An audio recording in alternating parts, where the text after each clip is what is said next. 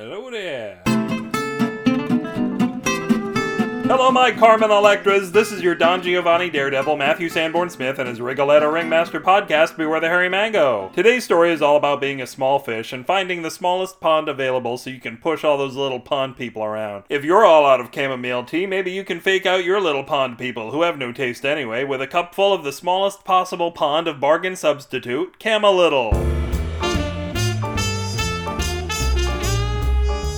Camalittle. Little by Matthew Sanborn Smith.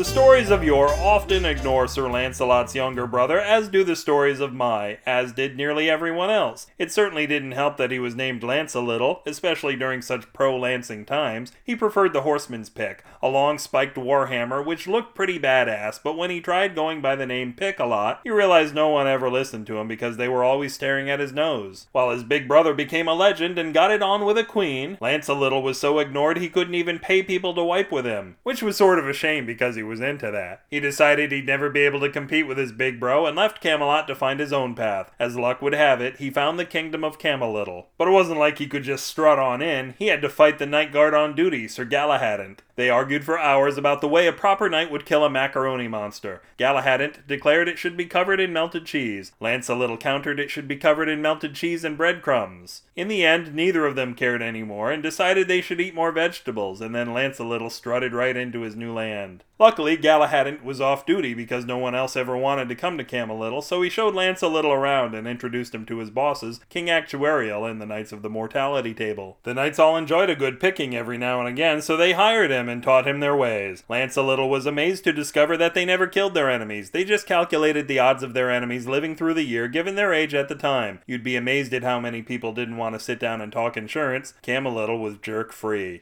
except for Lestrade, who was Actuarial's legitimate ill son. Lestrade took great delight in coughing all over people hundreds of years before the local pharmacy opened. The king had to use all of his nights and all of his days readjusting his mortality tables. Since everyone was too busy dealing with the plague to talk insurance, the biggest jerk of them all entered the kingdom Lancelot. Lance a little wasn't even aware his brother was in town until he heard everyone go, Ooh, ooh, and turned around to see him. Heard you were a big shot in this little dump, Lancelot said. I'd say your head's getting too big. It's in need of a good lancing. In truth, Lance a Little's head had gotten a little big, but since it was so tiny before, it was kinda normal size now. The only lancing you'll be doing is in Michigan, he said. That, uh, that sounds like it should be funny, but it doesn't really make any sense, Lancelot said. Not even as a pun. Aha! Lance a Little screamed and hit his brother squarely in the nose with his horseman's pick. You picked my nose! Lancelot shouted, but to everyone's surprise it was a shout of glee, for Lancelot had always been too prim and proper to pick his own nose, even in private, and because of that, snot had been accumulating and hardening inside of him since the day he was born. When Lancelot brought back his pick, he pulled along with it a huge sinus-shaped mineral deposit of booger. Lancelot sucked a breath through his nose like he'd just been dragged from the water. Then he began a coughing fit because everyone smelled a lot worse back then. Would you do my other nostril? he begged, once the coughing had subsided. Not until you say it, Lance a Little said. All right, all right. Everyone, Lance a Little rules and Lance a Lot drools. And legend has it, whoever can remove that horseman's pick from the two mucus stones will become the Princess of Wales.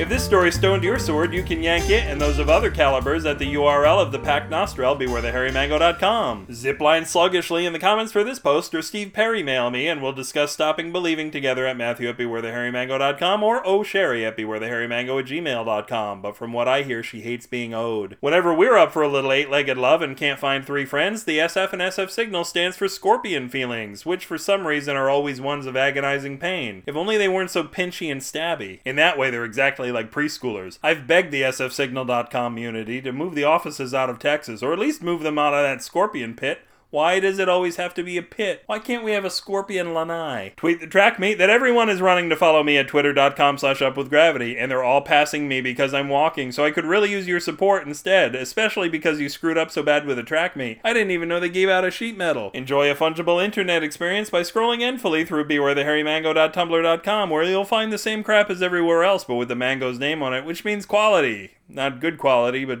just some sort of quality. You know, this is your last May ever to donate money in support of Mucho Mango Mayo, so you should probably just give me as much as you can afford. I'll consider it a goodwill gesture for all of the muchos that will never be. Shit, I should have been begging for money from non mango fans all this time in exchange for ending the show. No offense, you guys, but those people way outnumber you. This podcast lurks menacingly near the overfull dumpster behind the back of a scratch and sniff pet store looking to score free samples and rub them vigorously all over its naked body in the hopes that the person it's sweet on really digs the scent of puppy kitten guinea goldfish pig and it can look forward to a rather intimate sniffing later tonight, but only if it doesn't smell like it's overripe Creative Commons Attribution Non-Commercial Share Like 4.0 International License.